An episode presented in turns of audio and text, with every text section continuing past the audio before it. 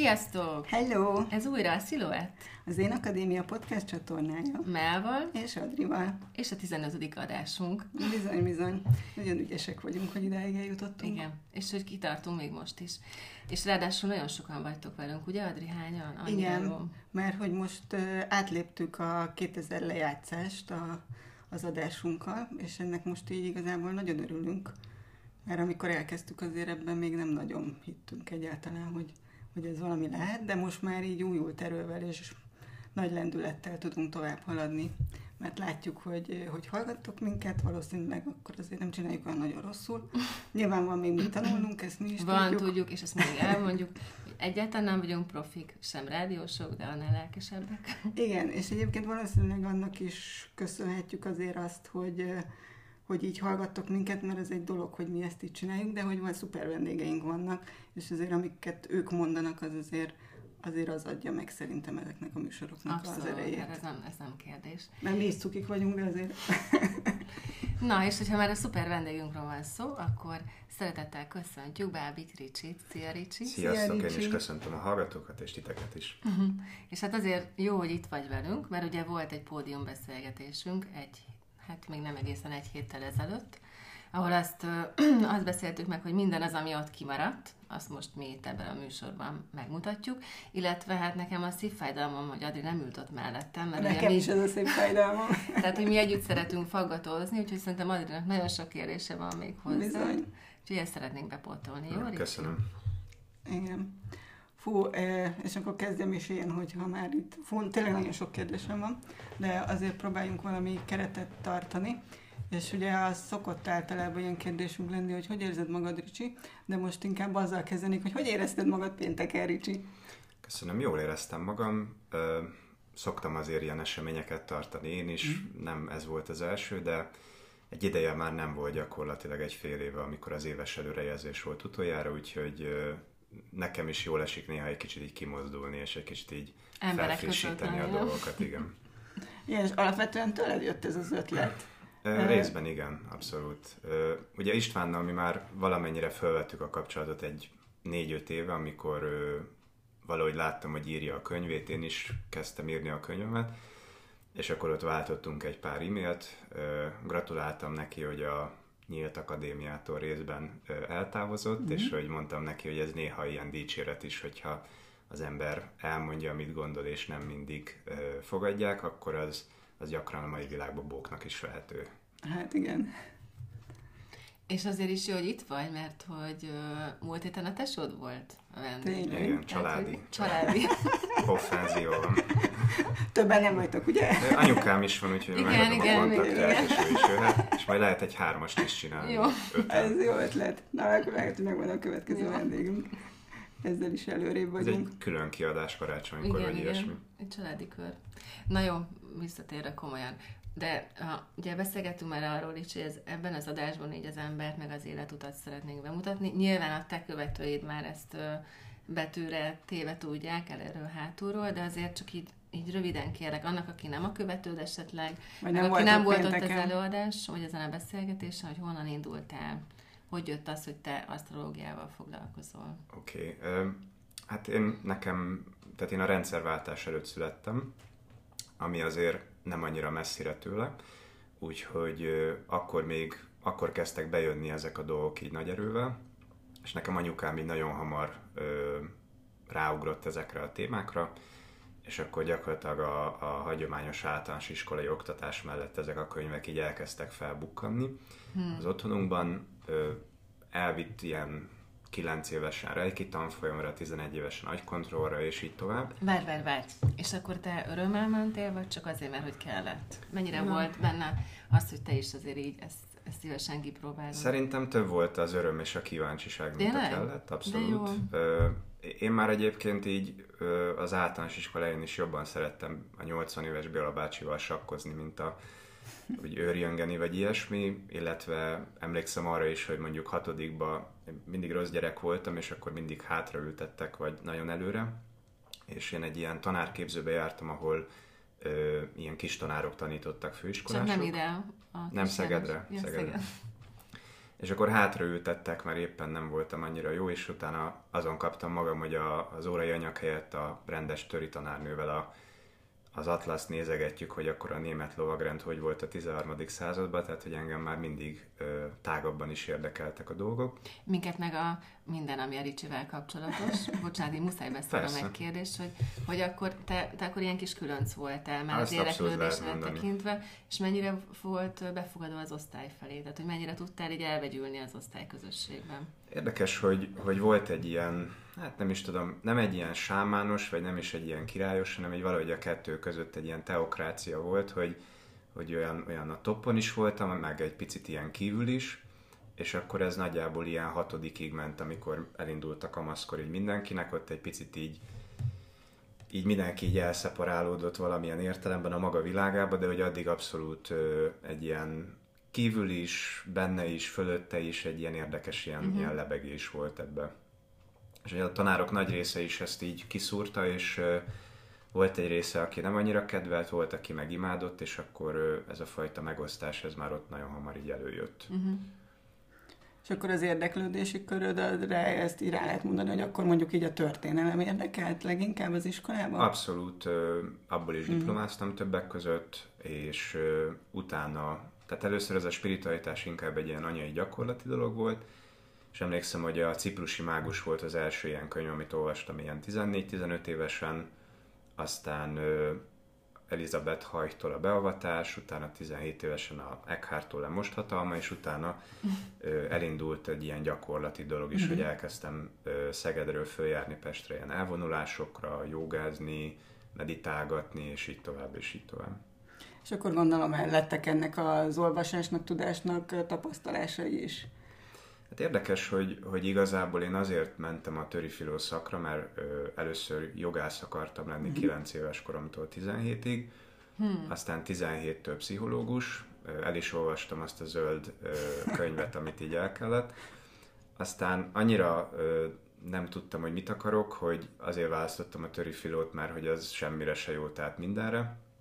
És akkor ebből lediplomáztam, de igazából arra is rájöttem, hogy hogy amit a történelmen szakon tanultunk, azt amúgy is elolvashattam volna, illetve hogyha a filozófiát nézzük, ott pedig ugye az első év után rájön az ember, hogy igazából egy idő után már csak egymásra recenzióznak a, a filozófusok, tehát az egy teljesen uh-huh. értelmetlen dolog. Úgyhogy ha újra csinálnám, akkor elmennék a töri tanulmányi osztályra, kérnék egy olvasmánylistát a szigorlatokról, és akkor magamtól elolvasnám.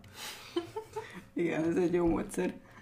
Oké, okay, tehát ott tartunk, hogy akkor te élsz Szegeden, és feljössz Budapestre, jogaórára, különböző előadásokra, de mégis mi, mi az, ami miatt te ide indultál el, mi az, amit itt találtál, és Szegeden nem?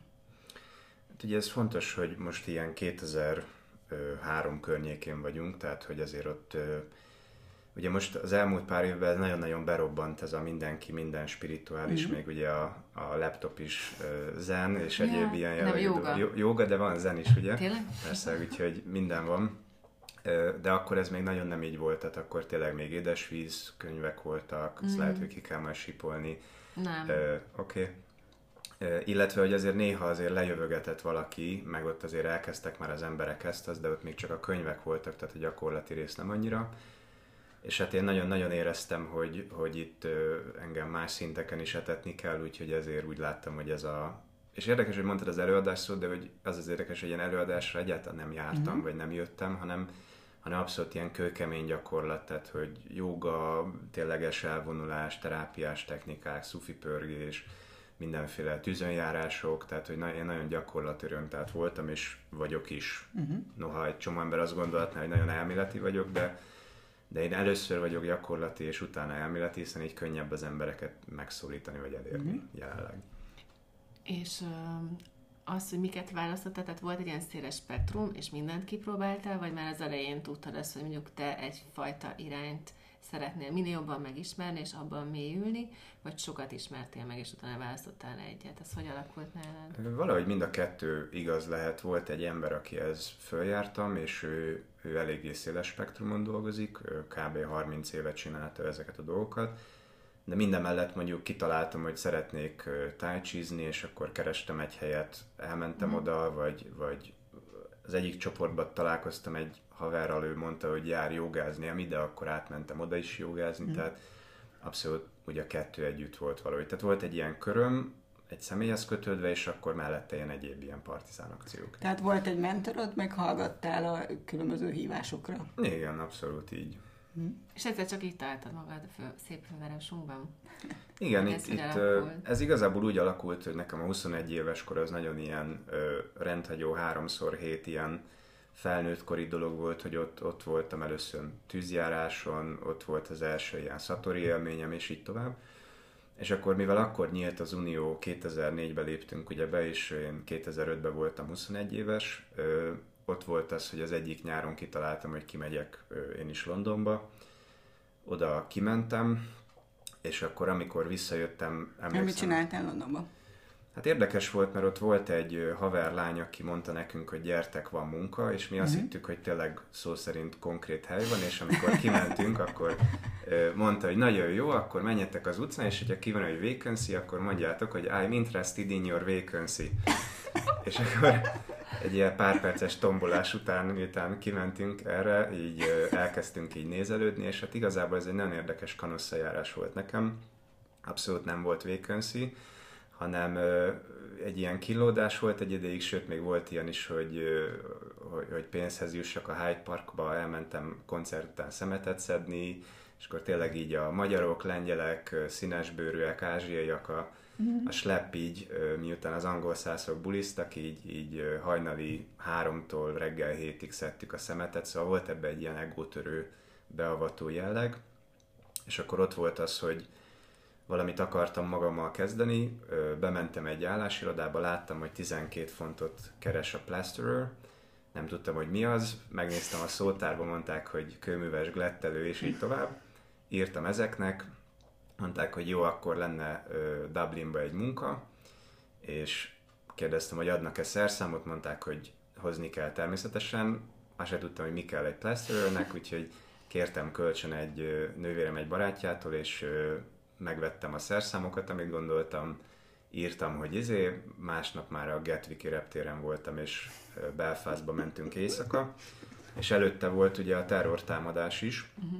Úgyhogy akkor már ilyen gépisztolyos őrök között mentünk, és utána Belfastba megérkeztem, elvittek minket kocsival Dublinba, ott voltam egy pár napig, visszajöttem, és akkor négy hét után úgy voltam vele, hogy ez a kaland így elég is volt.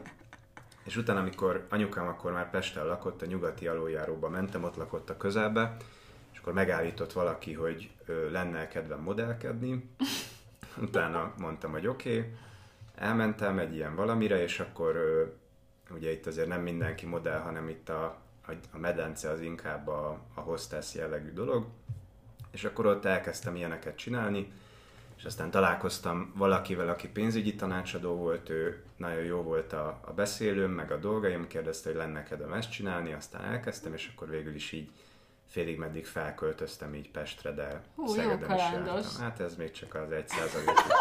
de ez, ez időszakban mennyit el föl? Mennyi hónapot vagy évet, hogy ezt hogy kell? Tehát onnantól, hogy akkor te kimész Londonba, és akkor megjártad a hadakutyát, pénzügyi tanácsadó, vagy ez mennyi idő? Hát ez a londoni gig, ez egy, egy hónapos volt először, aztán ez a pénzügyi tanácsadó dolog, ez szerintem olyan 2005. szeptemberétől olyan 2006. augusztusig mhm. tartott, mm-hmm. és ott lett egy ilyen identitásválságom, ez pont így a, a forradalom előtt volt, a tévészékház forradalom előtt, és Utólag tudom, hogy akkor volt megint egy Scorpio Jupiter, ami tavaly is volt, úgyhogy ott sok mindenkinek volt identitásválsága, és utána ö, kitaláltam, hogy akkor kimegyek Indiába, és akkor kimentünk többen Indiába. Mennyi időre? Hát ez egy hónapos ilyen klasszikus elvonulás volt, mm-hmm. úgyhogy az első hét az a kitakarítása, a második hét az az alapozás, a harmadik a, a, a feltöltés, és akkor egy hétig meg szabad játék volt. És egy helyen voltatok Indiában, vagy ilyen csillag túrákat idézőbe tettetek, tehát egy, egy központban voltatok végig? Hát a három hét az egy ilyen kampuszban volt, tehát ez Aha. egy ilyen nagyon szervezett uh-huh. kör volt, és uh, utána egy hét én mondtam a többieknek, hogy sziasztok, fogtam a gumipapucsomat, ami mai napig megvan, erre nagyon büszke vagyok, 12 éve az a társam ilyen értelemben ezekbe. Fogtam egy hátizsákot, és akkor fölültem a buszra, hogy akkor el akarok menni Tiruvanamalajba. Elmentem, ott aludtam egy ilyen, hogy ott van a Rámánának a kultusza, tehát nagyon sok asram van, és akkor ott aludtam egy ilyen cellába, és akkor ott találkoztam ilyen új-zélandi ausztrálokkal, akik ott voltak ezen az elvonuláson, és akkor egy hétig ott így bóklázgattunk meg ilyesmit. Uh-huh. Azóta többször voltam, de az volt így az első. Uh-huh. És ez meghat- mennyire volt meghatározó? Ö, valamilyen értelemben nagyon, mert ez ugye ö, utána még háromszor voltam, tehát ezt az India vonalat uh-huh. így kinyitotta, illetve nagyon sok ö, gyakorlati technikát tanultam, ami szerintem rajtam is ö, sokat változtatott, illetve a tudástáramhoz így gyakorlatban is nagyon hozzáadott. És akkor mi történt utána? Hazajöttél? Igen, utána hazajöttem, és ö, nem sikerült az identitásválságot feldolgozni, ez ilyen 2006 decembernél vagyunk, és mivel ez az angliai gig, ez még mindig nagyon dolgozott bennem, ezért ö, azt is láttam, hogy nem csak a plasterer keres 12 fontot, hanem a sushef is, úgyhogy ö, kitaláltam, hogy akkor ö, megtanulok szakácsnak, mert hogy ez a világon mindig jó lesz, meg kell. Mindenhol kell, igen. Igen, és akkor beiratkoztam egy OK és egyéves ilyen kurzusra, Azt már itt Budapesten? ez Budapesten, és akkor halasztottam az egyetemen egy évet, csináltam ezt a kurzust, és gyakorlatilag egész nap non-stop volt, hogy kétszer másfél órát jogáztam, meditáltam, és így tovább. Tehát ez abszolút egy ilyen lecsupaszító, ilyen aszketikus egy év volt. És utána 2007-ben, ö, szeptemberben kitaláltam, hogy akkor addigra megvolt ez a papírom. Írtam Londonba 20 étteremnek, hogy I'm interested in your vacancy, hogyha van, ha nincs, akkor is. És akkor az egyik visszaírt, hogy, hogy menjek, és akkor másnap meg, megvettem egy jegyet, és kirepültem. Ó, de jó. És mennyi időt voltál kint? Hát ott ö, 2007. szeptembertől 2008. ö, január-februárig, mert Mhm. utána kezdődött megint az egyetem, és akkor ez egy négy hónap volt, és az meg a második ilyen beavatós volt, hogy a föld alatt volt a konyha, minden nap alá kellett szállni, kések, tűz, kiabálás, és ö, aki ugye a vendéglátásban résztvevő kívülről, ő azt látja, hogy elegancia van, Csillivilli. és hogyha meg lemész egy ilyen helyre, főleg szakácsként, akkor egyesével a falka vezérséget mindenkivel le kell És a birkózni. férfiak között dolgoztál. Férfiak között, és ráadásul ugye ott minden náció van, tehát angolul nem tanulsz meg, de káromkodni minden nyelven, mindenki töri az angolt, ezért te is ilyen tört angolt veszel föl bizonyos értelemben. És akkor ott, ott, ott szintén folytatódott ez az aszketikus acéledző időszak. Egy férfi közösségben. Absz- abszolút igen. Hova vitte ez tovább téged?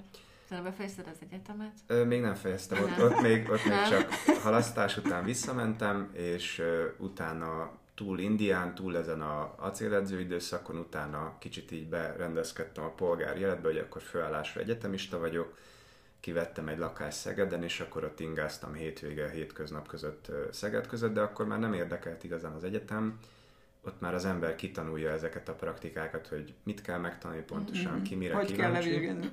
És akkor kitaláltam azt, hogy most akkor főállású egyetemista leszek, és ö, akkor volt az újkor ö, a töri harmadik évébe, és akkor az egy gyakorlatilag ugye ezer évnyi időszak, az a legnagyobb dolog, és akkor kitaláltam, hogy én ezt most tanulni fogok, és akkor, hogy akkor ötösre szigorlatozok az újkorból, ami sikerült is, és akkor ezt is kipipáltam, és utána kitaláltam, hogy akkor igazából nem nagyon van célom, 24 évesen kb. És akkor utána ö, lett egy ilyen, ilyen beborulás, egy picit akkor volt Bak Jupiter, ezt már így utólag tudom, és visszakölt, oda költöztem úgymond anyukámhoz, és akkor ott megint volt egy ilyen aszketikus fél év.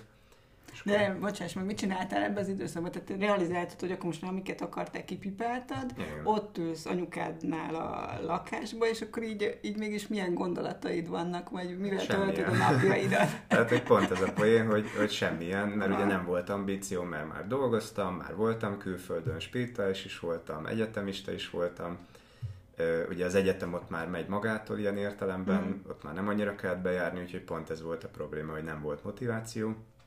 És akkor szerencsére 2010 elején ebből az indiai közösségből jött egy felkérés, hogy menjek ki tolmácsnak velük. Ö, Utána kimentem másfél hétre egy ilyen tolmácsgigre, és utána ősszel megint egy, egy következő ilyen elvonulásra ö, megint, úgyhogy a tízes év az megint egy ilyen indiai ö, kijárkálás és ilyen visszatérés az élők közé jegyében telt. És egyébként ilyen pillanatait se voltak, hogy akkor, akkor egyik reggel úgy keltél fel, hogy na jó, akkor, akkor talán mégis tudom, hogy mit akarok estére, meg már mégse. Abszolút Az nem. semmit tök nem. Sőt, ö, itt így pincérkedtem abban az időszakban rendezvényeken, és tényleg emlékszem, hogy volt olyan időszak, hogy 500 forint volt a zsebembe, és többet egy ideig nem is nagyon tudtam, hogy honnan.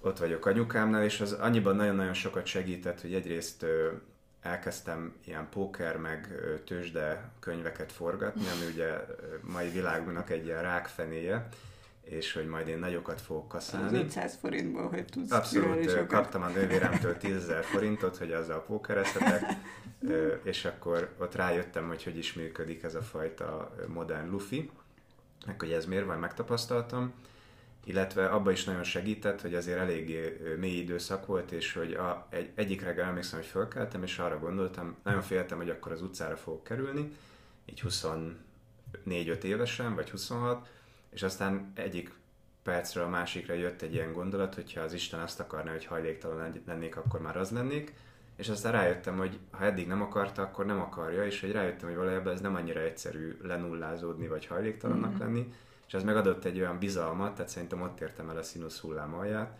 hogy akkor onnantól már így fölfelé. Már nem féltél ettől. És akkor És akkor az, az, az sem volt, úgymond, nehéz megélned, hogy, hogy akkor így anyukádhoz kellett költözni, és hogy nem tudsz így önálló életet élni, vagy ezzel így békéd volt.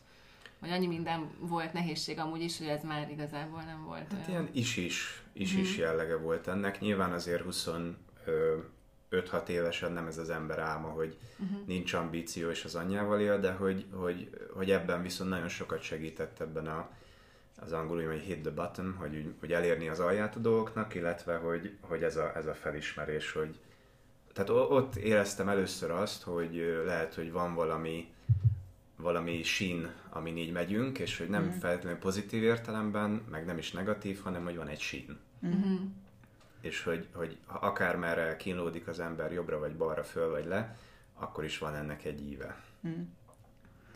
Jó, és akkor ebben voltál, jártál ki Indiába, és akkor mi az, ami átfordította ezt? Hát igazából, ö, ahogy, ahogy visszajöttem a harmadik indiai útról, akkor ugye már rutinom volt a tolmácsolásba, az indiai angolba, azért ott is ö, én is beálltam a gyakorlatok közé, tehát az is sokat pucolt, sok technikát adott, és utána megkerestek a ö, jobb napokat nem látott Pálmalevél Szövetségtől, hogy kellene nekik tolmács, és akkor ez egy nagyon induló, épülő dolog volt, ami konkrétan ugye egy emberre épült, és gyakorlatilag az egy abszolút ilyen barkács módon indult, Hányat írunk? Milyen évet? ez 2010 ősze, Mhm. egy 9 évvel ezelőtt, 8 és fél 9, és akkor, akkor vettek ki egy helyet ö, itt a hatodik kerületbe, akkor lett ez igazán ilyen intézményes ö, nagy valami, és volt egy hihetetlenül lelkes, jófej, kultúrált csapat, és ö, ott nagyon jó szándékkal, nagyon hozzáértően, minden pejoratívság nélkül elkezdtük ezt csinálni. És akkor igazából, ö, ahogy láttuk, hogy a, a helynek a vezetője egy érdekes figura, illetve hogy ö, bizonyos szakmai dolgokat kéne egyengetni, ott többen kiléptek emiatt, akik ott maradtak, próbáltuk így valahogy így a magunk önszervezéséből így valami értéket teremteni, és akkor szerencsére jött is olyan felolvasó, pálmalevél olvasó, aki abszolút minőséget tudott képviselni, és viszont a, a hely vezetője meg, meg egy érdekes figura, úgyhogy ő úgy, úgy húzta be ezt az egészet a saját személyével, és akkor igazából ott volt egy nagy átszervezés, ami inkább egy ilyen, tehát ezt a csapatot is szétverte, és átmentünk egy ilyen diktatúrába, vagy egy ilyen központi vezérlésbe, és akkor onnantól úgy, úgy elszivárogtak az emberek. Én is ilyen közös megegyezéssel eljöttem így ö, 11 Várj, várj, nyarán. nagyon fontos. Én tudom, mi ez a pálmalevél, de nem Igen. biztos, hogy mindenki tudja. Mondasz róla néhány szót, most Persze. jutott eszembe. Igazából az van, hogy ö, Indiában vannak pálmalevélre írott iratok, ami ö, akkoriban olyan eszköz volt, mint ö, a pergamen nyugaton, vagy Oroszországban nyírfából készült ö, író felület, és hogy minden pálmalevélre írtak, tehát hogy írtak ö, történeteket, mantrákat, ö, mindenféle dolgokat, de volt van egy olyan része ennek, ami egyéni emberek prognózisát írja le, és akkor ezeken a pálmaleveleken le van írva az illető keresztneve, szülei keresztneve, születési dátuma, életének fő fordulópontjai, párjai neve, és így tovább, ami azért érdekes, mert hogy ezeket 2000 évvel ezelőtt írták a jövő emberei számára, és abszolút hiteles dolog a pálmalevél, tehát abszolút működő dolog. Az enyémet például úgy olvasták föl, hogy a, a negyedik utamra megkért valaki, hogy kísérjem ki ilyen guideként, és uh-huh. hogy vezessem körbe. Elmentünk az egyik ilyen ö, kontaktomhoz, és ö, ha már ott voltam, megkérdeztem, vagy valaki elkezdett lögdösni, hogy kérjem már ki a levelemet, kérjük ki a levelemet, én ott helybe leadtam az új lenyomatomat, ott helybe kikeresték, előttem forgatták a leveleket, semmi magánnyomozó nem volt, semmi barkóba, hanem szépen ott így előjött ez a dolog, tehát én ezt személyesen is megéltem. És, és olyan dolgok, valós dolgokat mondott, amit így be tudtál azért? Abszolút. A neveket mondta, évszámot mondott, mondta, hogy apukám ilyen nagyon piázós figura volt, két végén égette a gyertyát, volt az, hogy kamaszkoromba lelépett, volt az, hogy és így tovább, és így tovább. És a második levelemben például már az volt, hogy a család minden tagja ilyen dolgokkal foglalkozik, ami azért érdekes, mert az elsőnél még nem minden tagja ilyennel foglalkozott, de időközben apukám elvégezte a gyógymasszőrit ilyen rehabilitálásként a, a lelke számára, és utána addigra már ő gyógymasszőr volt, gyógynövényekkel foglalkozott, tehát mire olvasták a második levelemet, már a család minden tagja ezzel foglalkozott. Uh-huh. Szóval, hogy vannak ilyenek, ami az, a téridőben, de főleg az időben amúgy meg nagyon érdekes, uh-huh. mert a fizikai jelenség. Úgyhogy jó, jó dolog volt ez a pálmalevél, csak ö, egyik részről jó felolvasó kell hozzá, de szerintem ugyanilyen egy asztrológiai képlet is, vagy bármi, egy zenemű is, egy kotta, hogy ki hogy játsza. A vezetőnek a saját személyes vonala az, az egy érdekes faktor volt, ez nagyon sok mindent berántott ezen, illetve a harmadik, hogy azt láttam, hogy a, meg látom ma is, hogy az emberállomány így exponenciálisan folyik le minőségben, tehát hogy annyira gyors a világ, annyira kapkod mindenki, annyira zárt mindenki, hogy már nincs türelmünk, energetikánk hallgatni, kivárni, és így mélyülni. tovább. Mélyülni akár. Uh-huh. Minden gyorsan akarunk. Igen, Igen és hogy, hogy a pálmalevél energiája meg annyival lassabb, meg annyival hömpölygőbb, mélyebb, hogy, hogy valahogy így elszaladnak a emberek energetikailag mellette, úgyhogy már ezért is többek között én már nem csinálom. Egyrészt, mert az asztrológia annyira kinőtte magát, annyira a teljes embert kíván, másrészt az emberállomány most már, már nem. Tehát olyan, hogyha mondjuk tartanánk egy felolvasó estet ó magyar nyelven, akkor három ember jönne, vagy mondjuk eljönne húsz, de 15 azonnal elmenne. Uh-huh. Mert hogy miért nem lövöldöznek a blockbusterbe és hol a popcorn. Kb. így. Jó, és akkor a pálmalevél után jött már az asztrológia, vagy még nem? Igen, ez egy érdekes dolog volt, hogy, hogy ennél a negyedik útnál ugye felolvasták a levelemet, mondták, hogy gyógyító leszek, tanító leszek, asztrológus leszek ilyenek, és hogy a, az eddigi életem, meg főleg az, azt megelőző 7 év, ugye 21-től 28-ig, amire utaltam ezzel a 21 éves angliai geek tűzönjárás, Satori és így tovább, hogy ez azért van, hogy, hogy majd élőben közvetlenül értékeltően tudjak majd segíteni embereknek. És akkor utána csináltak egy szertartás rajtam, ezt már nagyon sok helyen mondtam, és ilyen mantrás pálmalevél kötelyeket így ők kántáltak, és a fejemhez, vállamhoz, talpamhoz érintették többször. Közben éreztem egy ilyen nagyon erős belső bizsergést, mintha ilyen jacuzziba ülnék belül. És akkor utána azt hittem, hogy én majd visszajövök ide hozzájuk asztrológiát tanulni, vagy ilyesmi. Ez volt 11 szeptember végén, és akkor utána mondom, poénból elolvasok egy asztrológiai könyvet, ez az Arójónak a horoszkóp értelmezése ilyen kis könyv, 120-130 oldal, teljesen alap, és akkor ahogy elolvastam a viszont... Várj, egy, egy perc, mert hogy mondtad, hogy ö, több mindent olvastak fel, hogy ezért ennyire éles volt ebből az asztrológia? Mert hogy nem, lehetné nem, gyógyító, bás, tehát hogy miért, nem. miért rögtön az asztrológiára mozdultál rá? Az volt a legegyszerűbb, tehát hogy, hogy olvashattam volna könyvet a gyógyításról mm. is, de hogy, hogy valahogy ez, ez az volt, meg azzal volt a legkevesebb kapcsolatom addig. Aha Úgyhogy, úgyhogy elolvastam ezt a könyvet, emlékszem, hogy, hogy a buszon ülve, tehát hogy három buszút alatt így elolvastam, és akkor utána elkezdtek ilyen gondolatok, sugallatok jönni, fölmentem az internetre, valami celebritás képletét megnéztem, jöttek ilyen gondolatok, amiket nyilván nem tudtam ellenőrizni, és akkor utána elkezdtem ilyen ö, barátaimat megkérni, hogy gyere már át, nézzünk már a képletet, hogy teszteljük le, hogy ez uh-huh. igaz, ami az eszembe jut. És akkor ez volt 11 őszén, és így, így ámultak, hogy olyan asztrológusnál voltak, akire fél évet kell várni, de hogy ez a negyed annyi nem volt, amit ő mondott. Én meg úgy, csak úgy beszéltem, és akkor néztem, én is csak figyeltem, hogy mi történik, és akkor utána elkezdett ennek a híre így körbe menni, és akkor igazából emlékszem, hogy olyan 11 decemberében már ilyen, ilyen fusiba ö, klienseknek elkezdtem elemezni, és igazából 12. január-februárban meg úgy kb. ki is lőtt valamennyire ez a dolog. Mm.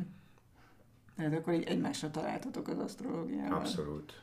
És ez az érdekes, hogy ugye vannak olyan emberek, akik így agyból beszélnek, vannak, akik bemagolták a spiri összest, és azt mondják, mintha az övék lenne, viszont valahányszor ilyet írok, vagy beszélek, akkor csak figyelem én is, hogy mi jön ki a számon, mi jön ki az ujjaimon, és utána látom én is, hogy mi történt, és, és ettől van valószínűleg, hogy ennyire pontos, meg élő, meg más, mint a többieké. Tehát akkor kb. 8 éve foglalkozol ezzel? Ö, most már 9 is 9, van, uh-huh. ugye 10, 11 vége, 12 eleje, úgyhogy uh-huh. most most már egészen biztosan 9 éve is van. Uh-huh. És akkor ez alatt az idő alatt ebben végig kitartottál? Tehát nem volt olyan, hogy, hogy azt mondod, hogy akkor jó, jó, akkor most elmennék egy évre Angliába. nem tudom. Hát mondták azt is a Pálma levelembe, hogy én innentől csak ezzel fogok foglalkozni, ami ugye egyrészt jó, másrészt egy kötöttség is, mert így uh-huh. az ember nem tud elmenni egy postára dolgozni, vagy ö, akár szakácsnak vissza. szeretnél? Tehát, hogy, hogy ö, ugye nagyon mozgalmas volt előtte az életed. Igen. Tehát azért így sok minden, tehát világot megjártad, sok helyen voltál, most meg azért így nem tudom, most idézőjelbe teszem, hogy röghöz kötött, vagy idézőjelben, a idézőjelben, hogy ezt, ezt hogy, hogy a te személyiséged ezt, ezt hogy bírja feldolgozni, vagy milyen neked ebben lenni most? Ugye, ugye itt, ezt itt is lehetne, hogy, tehát hogy nyilván van ez a vándorló történet, de hogy, hogy akár úgymond civil állásba menni. Uh-huh. Egyik részről egyetlen egyszer volt, hogy mondjuk nem 120 ember várt az elemzésre, mondjuk leesett 25-re, ez tavaly volt, és akkor elkezdtem gondolkodni, hogy na, akkor esetleg új állás után kell nézni.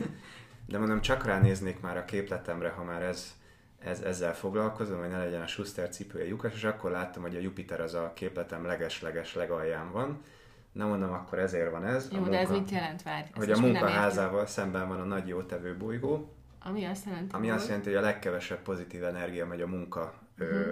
anyagiak területére, megéltés területére. Hát mondom, akkor megvárjuk, amíg Jupiter megindul fölfelé, még nem keresek munkát a Aldiba vagy a postahivatalba, és akkor ö, ahogy kell, menetrendszerűen megindult a Jupiter fölfelé, és megint elkezdtek jelentkezni az emberek. Mit csináltál addig, míg a Jupiter fölfele Ugyanúgy be voltam írva két hónapra előre, csak mm. hogy, hogy mondjuk nem 90-120 ember várt, hanem 25. Uh-huh. Mhm. Jó, de mondjuk a kérdés ez arra vonatkozott, hogy most te ebben annyira megtaláltad magad, hogy nem Igen. vágysz arra, hogy te vándor életmódot folytassál. Ugye, Ugye ez, ez volt ez... a másik kérdés, tehát hogy, hogy néha ö, egyrészt eszembe jut az, hogy ö, így, így a civil életbe, párkapcsolati élet, családi életbe, én például nagyon vicces, azért is végeztem el a coach képzést 2015-ben, mert hogyha ha, ha jön egy lány, akkor azt mondom, hogy szia, asztrológus vagyok, az ugye párkapcsolatilag eléggé kétesélyes, de akkor ha azt mondom, hogy coach, akkor az valamennyire legálisabb jellegű dolog, és onnan még lehet így finomítani ezt a dolgot. Most egyébként már úgy vagyok, hogy lehet, hogy a pszichológiát is elvégzem, hogy azt mondja, hogy pszichológus vagyok, és azzal legalizálom. De miért volt, volt ebben rossz tapasztalatod? Nem feltétlenül, de nyilván mi most így beszélgetünk ebben, te is ugye, mert ez nagyon erős oldalat, de hogy azért ugye akik ebben vannak, hajlamosak azt hinni, hogy az egész világ ebben van.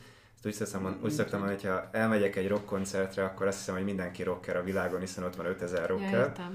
Ja, de azért ez egy nagyon-nagyon kis szelete a világnak, és úgymond a, a 1 a 9-hez minimum a, az arány, úgyhogy ezért ezt a plusz 9-et, ezt valahogy meg akartam legalább egy négyet lenyerni mm-hmm. ebből az egységből. Mm.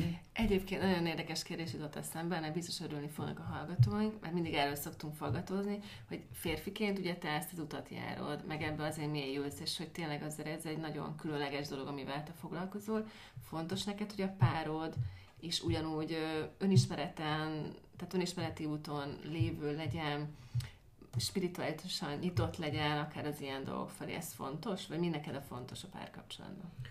Hát eddig nyilván ö, értemszer olyan emberek jöttek, akik ebben szintén vannak. Hát főleg, mozogtál. Akár, de uh-huh. hogy, hogy, hogy mondjuk a, az utcán is lehet találkozni, vagy bármilyen munkahelyen, vagy bármi, és nyilván azok maradnak meg, vagy ott, ott találkozik az ember. Ö, az az érdekes, hogy pont mostanában kezdek azon gondolkodni, hogy hogy eddig ez egy identitás kérdés is volt valahol, de hogy, hogy vannak olyan férfiak, aki mondjuk kvantumfizikával foglalkozik, mikrobiológiával, vagy ö, ilyen alkotmányjoggal, és mondjuk hazamegy, nem erről beszélgetnek, mert mondjuk éppen a, vagy a nőknél is lehet ilyen munka, hogy a hölgy vegyész technikus, és nem fogják megbeszélni otthon ezt.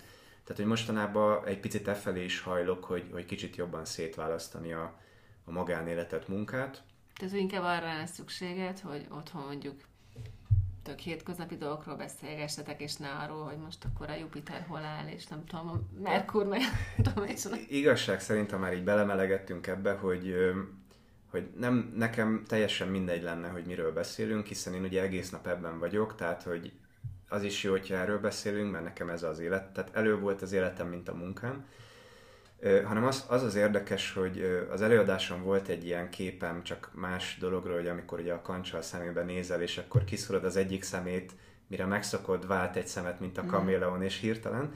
Úgyhogy igazából az, az ennek a háttere, hogy azt figyeltem meg így a, a családomban, környezetemben, hölgyeknél, párkapcsolatnál, hogy kicsit ilyen nincs rajta sapka játék van, hogy ö, mivel ezzel foglalkozom, értelmeseket mondok, beválik, amit mondok, segít, amit mondok, beleélik magukat, kérdeznek, kérdeznek, kérdeznek, és egyszer csak egy csettintés szinte lehet hallani, nincs rajta sapka, és jön a fölháborodás, hogy miért mindig erről kell beszélni. Hát mert te kérdeztél. Igen, és, ez és, nekem megvan. És ugyanígy családnál is van, hogy, hogy ugye elmegyek mondjuk egy, egy családi rendezvényre, és ö, akár a párcsalád vagy saját család, hogy na, na, mikor fog ez megvalósulni, mondom, májusba oké, okay, jön a következő ember, akkor most ez hogy meg mint, elmondom, hogy hogy van mint, és utána mondjuk visszahallom, hogy én csak ilyenekről beszélek, vagy hogy, hogy lecsesznek, hogy miért nem tudsz nem agyalni, de én közben csak enném a, a rántott sajtot, és kacarásznék, kergetném a kisgyerekeket, tehát hogy, hogy ebben van egy ilyen nagyon érdekes nincs rajta sapka játék. De amúgy szívesen is beszélsz tehát hogy ismerek olyat, aki, aki mondjuk uh, annyira annyira elmélyült a saját területén, hogy neki már már mondjuk így fáj, vagy, vagy nincs kedve már erről beszélni, így a kvázi a hétköznapokban, vagy a pihenés, nem a hétköznap, hanem a hétvégén pont az említettét. De te mondjuk így örömmel veszed, ha egy társaságban téged erről fogadnak, vagy jobban örülnél annak a hétköznapi témákról beszélgetnétek inkább egy buli alkalmával? Én azt gondolom, hogy, téged ez? hogy ugye van ez a munka, illetve hivatás örök dolog, ez a civil szférában is így van, de mondjuk az az ember, aki a nem civil szférába, szférába így gondolkodik, az neki egy munka, egy pénzkereset, uh-huh. vagy megtanulta, vagy ez a divat, vagy ilyesmi. Én, hogyha egyedül vagyok, akkor is ilyen gondolataim vannak, vagy akkor is ilyesmikről is olvasok. Azt látom ugye azért kollektíven is, hogy, hogy nagyon-nagyon túl van tolva ez a spiri dolog, tehát hogy most már nagyon vissza kell vagdosni, amit én ilyen-olyan módszerekkel igyekszem is. Szóval emiatt ahogy az előbb mondtam, hogy, hogy nekem nagyon-nagyon jó egy olyan ö, családi ebéd, vagy egy rendezvú, ahol nincs ilyenről szó, csak ahogy kiderül, tehát ez olyan, mint hogyha mondjuk Bruno Mars vagy, vagy, vagy ö, Zorán elmegy valahova, és akkor mondják, hogy na énekelje már egyet, a, mert hogy van mm. ez a szám, és akkor ő elénekli, de hogy ők kérik őt meg, és nem fog az ebéd, nem veszi elő a rántott hús fölött a gitárt. Most, igen. Tehát, hogy, hogy, hogy nekem ez, és ezt a mai napig egyébként még nem tudtam így kiokumulálni, hogy mit kéne ezzel csinálni, és hogy igazából csak azt tudom csinálni, hogy ilyen visszatartom a tükröt, de hát, hogy mindig ezt mondom, hogy kéne, ahova megyek egy ipari kamera és egy mikrofon, hogy, hogy utána Meg visszajátszani ezt, ja. hogy de basszus, te kérdezted, és hogy, hogy kicsit ez az ilyen így, így van ez. Ricsi, és te hogy pihensz? Hogy kapcsolódsz ki? Érdekes, hogy, hogy én nekem úgy igazán, tehát hogy mivel tényleg én egyedül is ezt csinálnám, úgymond, tehát egy ember se lenne a világon, akkor is ez lennék, így igazából ettől nem fáradok el, ez érdekes a munkámtól. A magánéletben főleg nincs miért, mármint hogy a, a hobbi vagy ilyesmi szinten mm-hmm. megint nincs.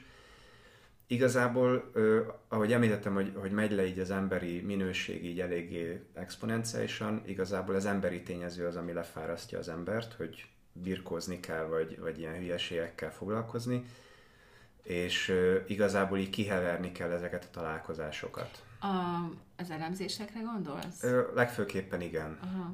Mert hogy ott ö, sok az értetlenkedés, vagy hogy kell ezt érteni? Én ezt úgy tudnám elképzelni az ideális elemzést, és erről fogok is majd írni egy cikket, hogy mondjuk elmész az orvoshoz, hogy mondjuk szúr az oldalad, megcsinálják a röntgent, ultrahangot, leülsz az orvossal szembe, és akkor az orvos hagyott, hogy így elmondja, hogy mit lát a röntgenfelvételen, megadja a beutalókat, fölírja a gyógyszert, és akkor boldogan távozol, vagy mondjuk kotyog az autódba valami, lerobban, elmész az autószerelőhöz, akkor diagnosztizálja, elmondja, kicseréli, és akkor oké. Okay.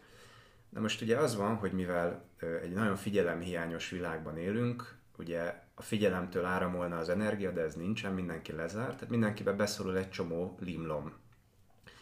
És mivel ugye kialakult az elmúlt 20-30 évben az úgynevezett gyerekek korában ez a beszélj, mozog, gondolkodj, cselekedj, meg mindenki egyenértékű, meg mindenki mindenhez ért, mindenki mindent tud, ezáltal már ezzel felvértezve jönnek az emberek az elemzésre, és van, aki még ö, ahogy meglát, már elkezdi kiventilálni, ami hmm. éppen eszébe jut, és ahogy elkezdek... Ezt ismerjük, nem? Igen.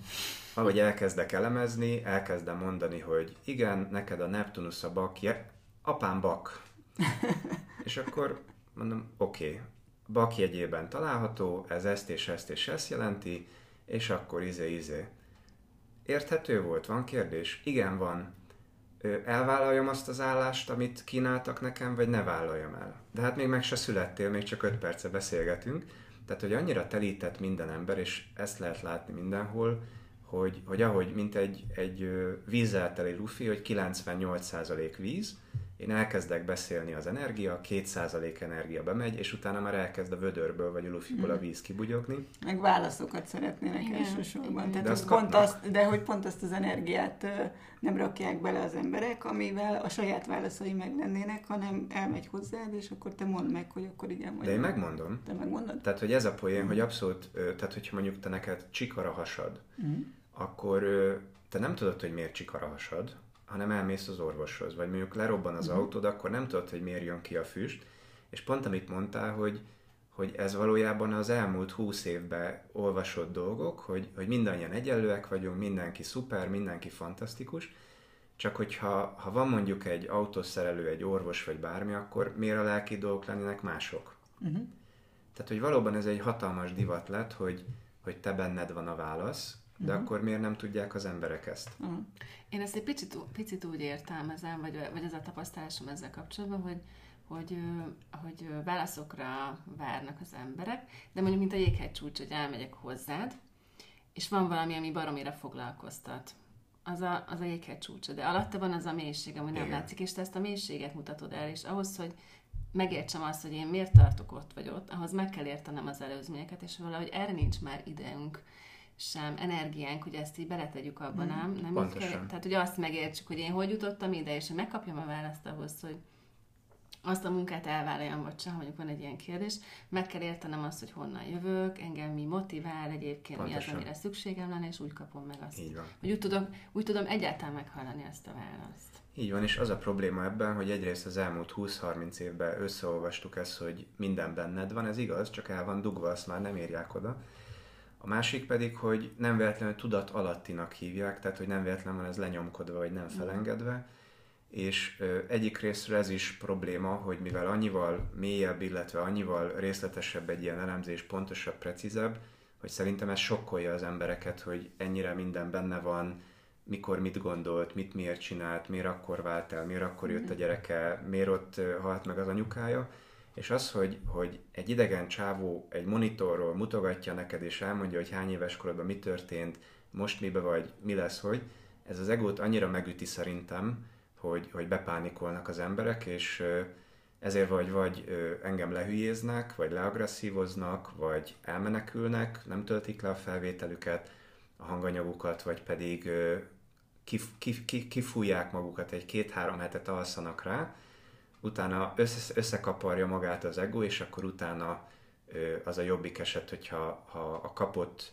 tanácsokat, beutalókat, segítőket így elkezdik így használni. Szerintem ez, így, ez így talán rendben is van, nem? Tehát, hogy, hogy ezért... Hát, hogyha objektíven, tehát hogyha mondjuk elmész az orvoshoz, és mondja az orvos, nem kérdez semmit, és elmondja neked az orvos, hogy négy éve bicegsz a bal lábodra, és fáj a bal lábfejed, mert hogy beleléptél ott egy szögbe. És utána megmutatja a röntgenfelvételt, hogy ott van egy szög, és ad neked egy beutalót, hogy melyik kollégához menj ki, hogy menj el, hogy kiszedje a szöget, akkor valószínűleg az lenne a, az optimális, a létező videó legjobbikába, hogy te azt mondod, hogy köszönöm, elmész a kollégához, kiszedik a szöget a lábodból, és utána szaladgálsz boldogan. Hát, vagy szerintem van egy olyan verzió hogy köszönöm, de mondjuk megnézem, és lehet, hogy egy másik kollégához mennék el. Tehát, hogy választhatok is, lehet, hogy te, mit tudom én, Kovács doktort ajánlod, de hozzám közelebb áll a Balog doktor, és nekem szimpatikusabb a megoldás szempontjából mindegy, nem? Csak Ö, hogy... Annyiban mindegy, hogy, hogy valóban a szög ki legyen szedve, tehát hogy én nekem, én abszolút nem az emberek ellen vagyok, hanem az, em- úgy szoktam mondani, hogy a, a lelkük legnagyobb barátja vagyok, az egójuk legnagyobb ellensége, csak mivel 95%-ban az ego uralja az embert, ezért azt hiszik, hogy 95%-ban ellenük van, és kevés, aki az 5%-ban veszi ezt.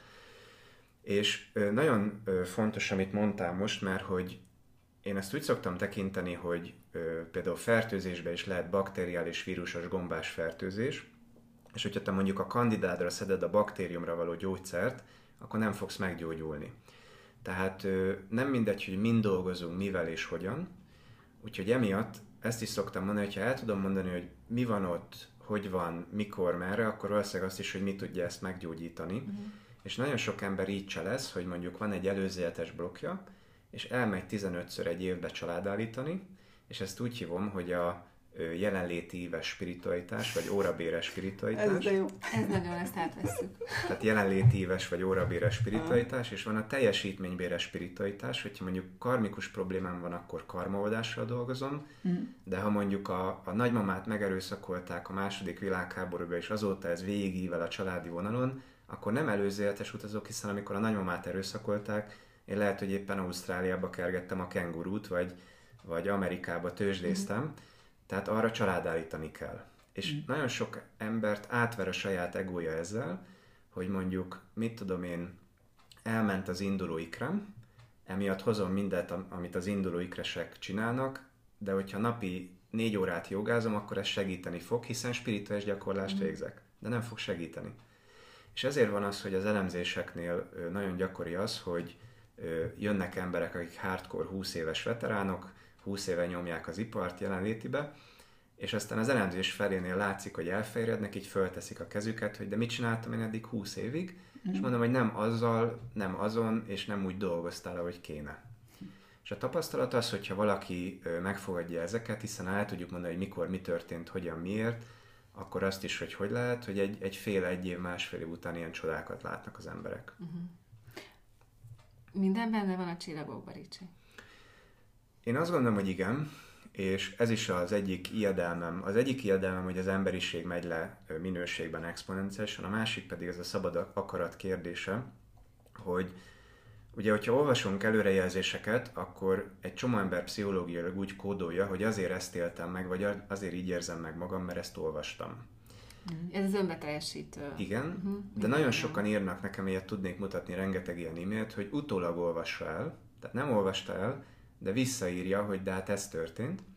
És hogyha mondjuk én nem nézem meg az időjárás jelentést, hogy jön egy észak-afrikai légtömeg 40 fok lesz, de kapok egy hőgutát ma vagy holnap, és utólag visszanézem az archívumba, hogy szóltak előre, akkor nem azért kaptam hőgutát, mert megtermeltem, hanem mert meleg volt. Uh-huh. És ugyanakkor az egyéni kép, ez volt az első lépés nálam, utána a másodikban, hogy az egyéni képletben mondom, mit tudom én, a ilyen friss példa, hogy, hogy a hölgynek a gyerekét néztük, egy éves gyerek Skype-on elemzünk, és akkor a gyerek képletében mondom, hogy ö, a gyermeked négy hónapos koránál egy nagyon erőteljes egységvesztést élt meg, és hat hónapos korában van valami csapás, támadás az egységre. Ez egy fél éves, egy éves gyerek, tehát tavalyi sztoriról beszélünk, és akkor mondja, hogy igen, amikor négy hónapos várandós voltam vele, akkor találkoztam egy másik férfival, és hét hónapos várandóság korába költöztem el az apjától, a nemző apjától, és még mondtam is neki a dátumot, hogy ez olyan 18 augusztus, 18 október. Mm. És mondta, hogy 18 augusztusban találkoztak, 18 október szét. Na most fölmerül akkor a szabad akarat kérdése, hogyha a vadidegen, tehát én nem láttam személyesen, ez egy Skype, egy képet mm-hmm. nézek, a vadidegen ezt megmondja, akkor hol van anyának a szabad akarata, hogy találkozik, hogy elköltözik, Egyébként én is ezt akartam kérdezni, hogy ha ez az anya mondjuk azelőtt csináltatta volna meg a képletet, mikor mondjuk így várta ezt a mhm. babát, mondjuk így a két, első két hónapban, Igen. akkor is meg tudtad volna ezt mondani? Ez biztos, hogy meg tudtam volna mondani, sőt van ilyen, hogyha valaki előtte van valami ilyennek, akkor szólok neki, hogy figyelj, itt ez van, és ott viszont lehet ezen már segíteni. Na, de ezt, ezt merrítsük ki, mert ez tök izgalmas, hogy igen, tehát elmegyek, és te látod azt, hogy uh, milyen kereszteződésekbe fog kerülni. Itt itt akkor van szabad akaratom? Tehát, tehát, tehát hogy hiába van benne a csillag. dönthet úgy, hogy Igen. akkor ő mégse hagyja el azt az apát. Igen, tehát hogy ez volt nekem a második szabad akarat csapásom, és a harmadik az, hogy azért már figyelem ezt egy pár éve, és őszintén szólva, és itt most egy kicsit mindenki veszi a levegőt én is, hogy, hogy azt látom, hogy nincs. Ne. Tehát az az érdekes, hogy tényleg így a kilenc év, több ezer ember, non-stop ezt figyelem, kívül, belül, izé-bizé, azt látom, hogy, hogy nem nagyon van ebbe választás, tehát hogyha ha jön a hőhullám, akkor így is úgy is izzadni fogunk, és annyit még meghagyok így magamnak, meg az univerzumnak, hogy, hogy, hogy módo, tehát a, a szintjét tudjuk módosítani. Tehát, hogy most hőhullám van, akkor tudok venni egy ventilátort, nem a gyapjúpulcsimat veszem föl, mm. gyakrabban iszok vizet, de ugyanúgy izzadni fogok, meg nem lesz olyan komfortos, de mondjuk nem kell, hogy a mentő elvigyen a délbe a, a betonról. Uh. Vagy mondjuk ez az édesanyja, most lehet csak ezt a példát, mert ez egy nagyon, nagyon hétköznap, meg jól szerintem bele lehet helyezkedni, ha, ha ezt a képletet, vagy ezt az elemzést megkapja előre, akkor lehet, hogy akkor úgy dönt, hogy nem, nem, nem, nem költözöm el, de mindenképpen lehet, hogy, tehát akkor mivel benne van a csillagokban, akkor lehet, hogy nem októberbe költözik, hanem mondjuk decemberbe, tehát ez a változás mindenképpen be kell, hogy hmm. következzen, így értettem. Igen, én nem a döntést adnám tehát hogy, a, a, a, tehát, hogy maga a döntés meg, az, az, az akkor lesz, egy... és inkább a döntés a mozgó alkatrész. Tehát, hogyha én mondjuk, én például tudom, hogy lesz 5 év ilyen főnix madári nagyon áttekerő időszakom, 38-tól 43-ig 40 fél csúccsal. Nem tudom, hogy mi lesz, nem tudom, hogy hogy lesz, csak azt tudom, hogy mikor lesz, uh-huh. és hogy nagyjából mit lehet vele csinálni, és valószínűleg 37 éves koromban, jövő, vagy két év múlva, így veszek egy bérletet az előző hetes utaztatónál, és még több karmát fogok kiszedni, mert ugye ez egy karma beaktiválódás lesz. Uh-huh. Vagy mondjuk ö, ö, ilyen értemben, hogyha ezt a kislányt ugye, tehát az a vicces, hogy például a várandóságnál nem tudtuk volna előre megmondani, hiszen még meg se született, nem tehát nincs képlete. De mondjuk van olyan, hogy gyereket elemzünk, és ott... De, de már benne lett volna, hogy lesz gyereke. De az viszont benne volt, nem? De a, benne nő, életében, de a nő életében benne az, lett volna, hogy van gyereke. De most a gyerek képletéből néztük ezt az ja. eseményt, tehát a gyereknek még nincs képlete, már szétmentek. Aha. De a nő képletében benne lett volna az, hogy a ő képletében ö, ugyanúgy megnéztem volna, hogy hány éves, megnéztem volna, hogy éppen melyik jegy szakaszánál van, és valószínűleg benne lett volna Aha. abszolút. És például ö, van ilyen, hogy, hogy felnőttet elemzünk, és mondjuk ott van egy év múlva a Saturnus neki, ahol valószínűleg egy ilyen bebillenés van. Én például, hogyha a Saturnus elő, időszak előtt lennék, akkor szépen ö, a kintlévőségemet visszaszedném, nem nyújtózkodnék túlzottan, szólnék a többieknek, hogy lehet, hogy néha ki kell majd segíteni, és biztos, hogy történne egy szaturnikus hatás, de nem annyira mm. rántana be az alapokat. Tehát tompítani lehet ezeket a hatásokat, Abszolút. meg fel lehet rá készülni, meg lehet ezeket, igazából nekem ez az üzenet, hogy lehet ezeket jól venni. Tehát, nem, féle, nem feltétlenül tragédiák ezek, meg Igen. rossz dolgok, és hogyha erre felkészülünk, és tudatos szinten tudjuk, hogy mi fog velünk történni, akkor, akkor ez akár lehet egy harmonikus változás Igen. is addig tragédia, ugye az egónk úgy gondolkodik, hogy én vagyok a legszebb, legokosabb, leg, legügyesebb, mindig csak a jó-jó-jó, csak az élet meg színusz hullámos, tehát ahogy elindulunk a 95-100% pozitívból lefelé, onnantól az egónak az már tragédia. És visszatérve az előző képre, hogy vannak pozitív mechanikus változások is, tehát hogy akár a gyerekkorból, hogy mondom az illetőnek, hogy, hogy 9 éves korodig pokol volt, de utána 9 éves korban kinyílt a bőségszaró, és hogy boldogság, mhm. öröm, és mondja, hogy igen, anyukám ott házasodott újra, és egy nagyon jó nevelő apa érkezett, vagy, vagy ott van, hogy küzdöttél 25-től 29-ig, de 29-től elkezdtél földelődni, igen, ott jött a gyerekem. Uh-huh. Vagy a saját példám, amit mondtam, hogy ha Jupiter a legmesszebb van a munkaterülettől, akkor leesik valamennyire ez a szakmaiság, de a Jupiter úgyis arra fog menni, tehát a, a negatívból mindig pozitív lesz, a pozitívból mindig negatív lesz, hiszen színusz hullámba vagyunk, csak az elménk, mivel egoisztikus, narcisztikus, ezért mindig jót akar, mm. és vörösebben látja a negatívat, a pozitívat pedig halvány zölden. És állandóságot akar. És állandóságot akar, hiszen a, az Úristen, a Tao, az átman, a, a lélek,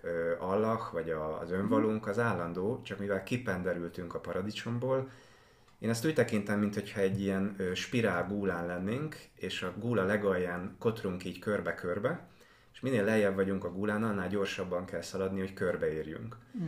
És ugye kollektíven is ezért gyorsul most a világ, mert hogy megyünk le a gúla alján, tehát ugyanazt a kört gyorsabban kell megtenni, és az egyéni emberek is ezért ennyire ö, gyorsulnak föl, mert ők is csúsznak le, és valójában ezért feszülünk be mostanában ennyire, meg ezért lassulunk be kollektíven, mert hogy már annyira gyors, hogy kicsit így tom- morfiumozzuk magunkat. És ugye vagy az van, hogy az ember fölül erre és azt mondja, hogy hadd szóljon, és egy ilyen hedonista lesz, vagy ö, nem hajlandó ezt belátni, és azt mondja, hogy pozitív gondolkodó, tudatos teremtő csillámpón is vagyok, és van a harmadik, hogy, hogy elgondolkodom azon, hogy miért kerültem ebbe a helyzetbe, és elkezdem, úgy tekintem ezt, mint hogyha egy hőlékbalonról a légzsákokat elkezdeném levagdosni, és akkor a hőlékbalon tud följebb menni a spirálon, és kisebb köröket kell lefutni, csak az be kell ismerni, hogy nem a legtetején vagyok, ami az mhm. egónak iszonyatos, illetve tudnunk kéne, hogy mik ezek a homokzsákok, és hogy le kéne őket vágni, és mondjuk ez az én munkám, hogy megmutatom a homokzsákokat, azt mondom, hogy nem kéne képzelődni, hogy a legtetején vagyunk, és segítek, hogy ki tudja ezt levágni. Uh-huh.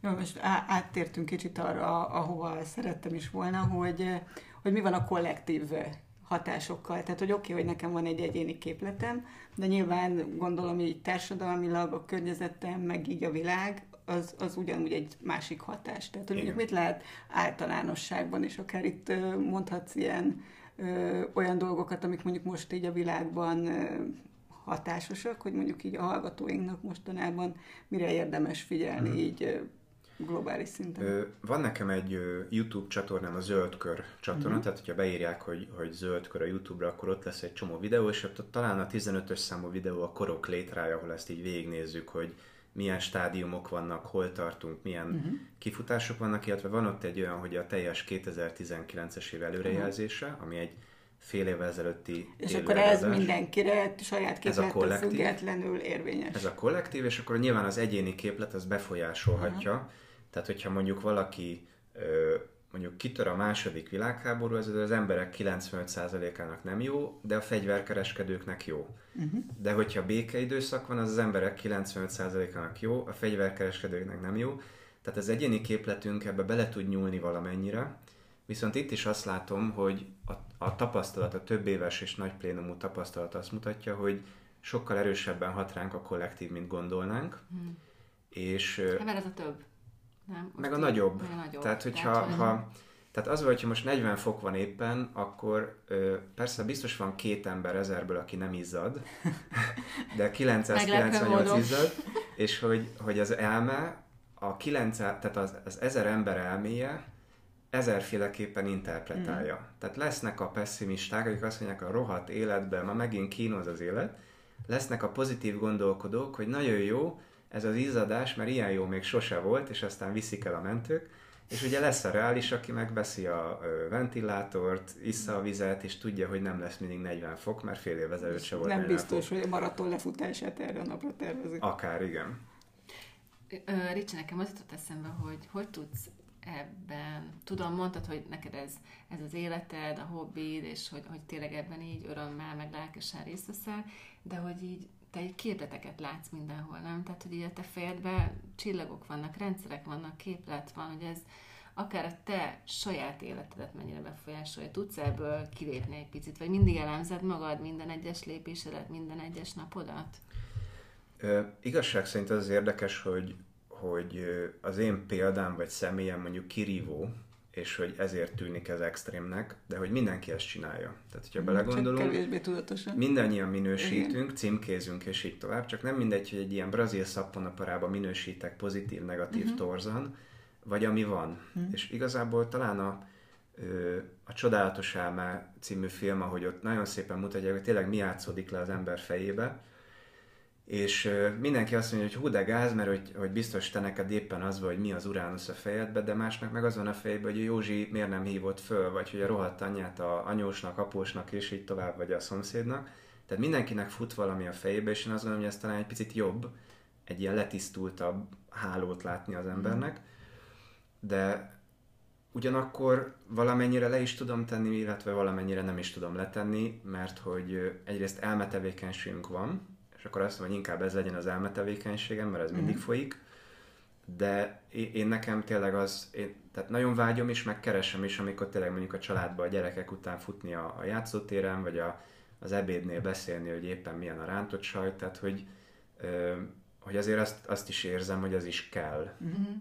Nem lehet mindig ebben lenni. Igen. És hogy keresem is, csak ugye itt jön a kozmikus tréfa, hogy amit mondtam az előbb, a nincs rajta sapka, hogy én ezt keresném, a családtagok ugye ö, behúznak, aztán meg beintenek, hogy de hát miért mindig erről beszélsz, de hát, mm. és akkor ott úgy nevetek egyet így kihangva. Mm. Mond. Csak akartam jelezni, hogy lassan lezár, le kell zárnunk sajnos a beszélgetést, Igen. pedig még ezt így órákig tudnánk csinálni. Jó, még, még egy kérdésem, hogy legyen. Még az, ugye a pódium beszélgetésben ezt feltettem, de nem mindenki volt ott, és uh, szerintem ez is izgalmas már, mint a te személyiséged bemutatása szempontjából, hogy te egy ilyen elemző típus vagy, elemzed magad, másrészt meg, meg hogy egy ilyen magányos farkas, vagy nem annyira a szociális lény. Vagy, vagy nem annyira társasági. Igen.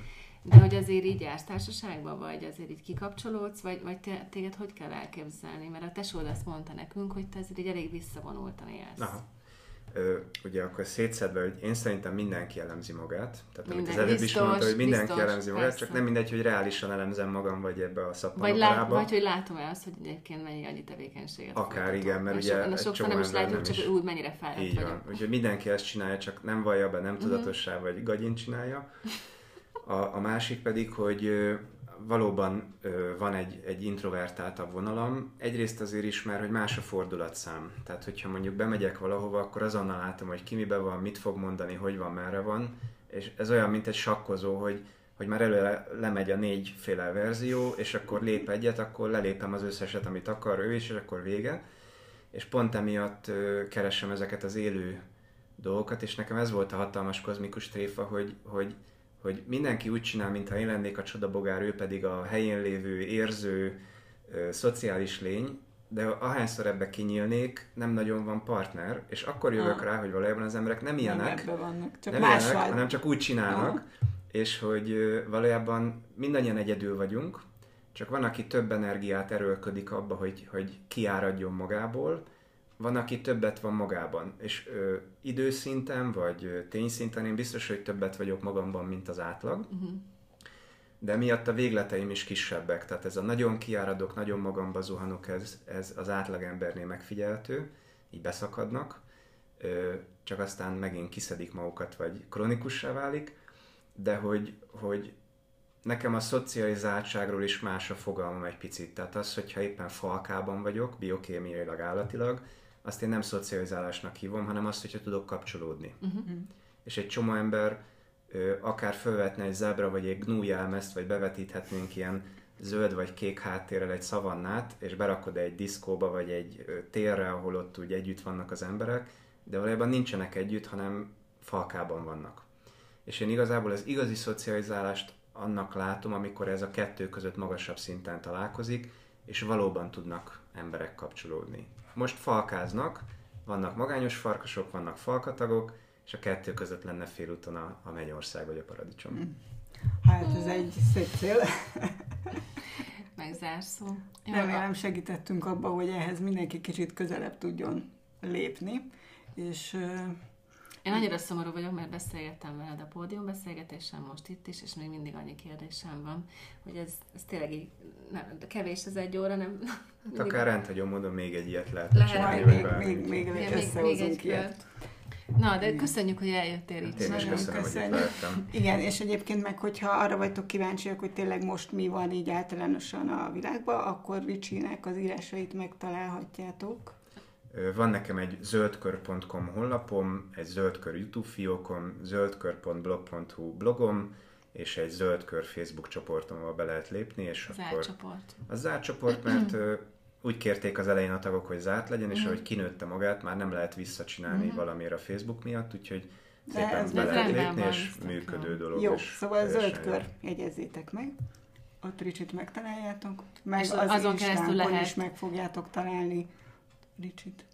Igen, és nem csak annyit akartam mondani, hogy valaki egyéni elemzésre szeretne menni Ricsihez, akkor szintén a weboldalon keresztül tud hozzá időpontot kérni, illetve ha még van olyan kérdésetek, ami, ami megindult bennetek, így az előadás kapcsán, vagy most a műsor kapcsán, akkor az Insta, Igen, Silhouette.én Akadémia.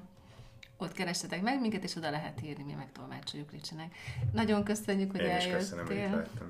És köszönjük nektek is, hogy hallgattatok minket. Hogyha van bármi hozzászólásotok, kérésetek, akkor az Instán megtaláltok minket. És különben pedig tartsatok velünk jövő héten is. Bizony, ez volt a 15. adásunk. Sziasztok! Sziasztok! Sziasztok!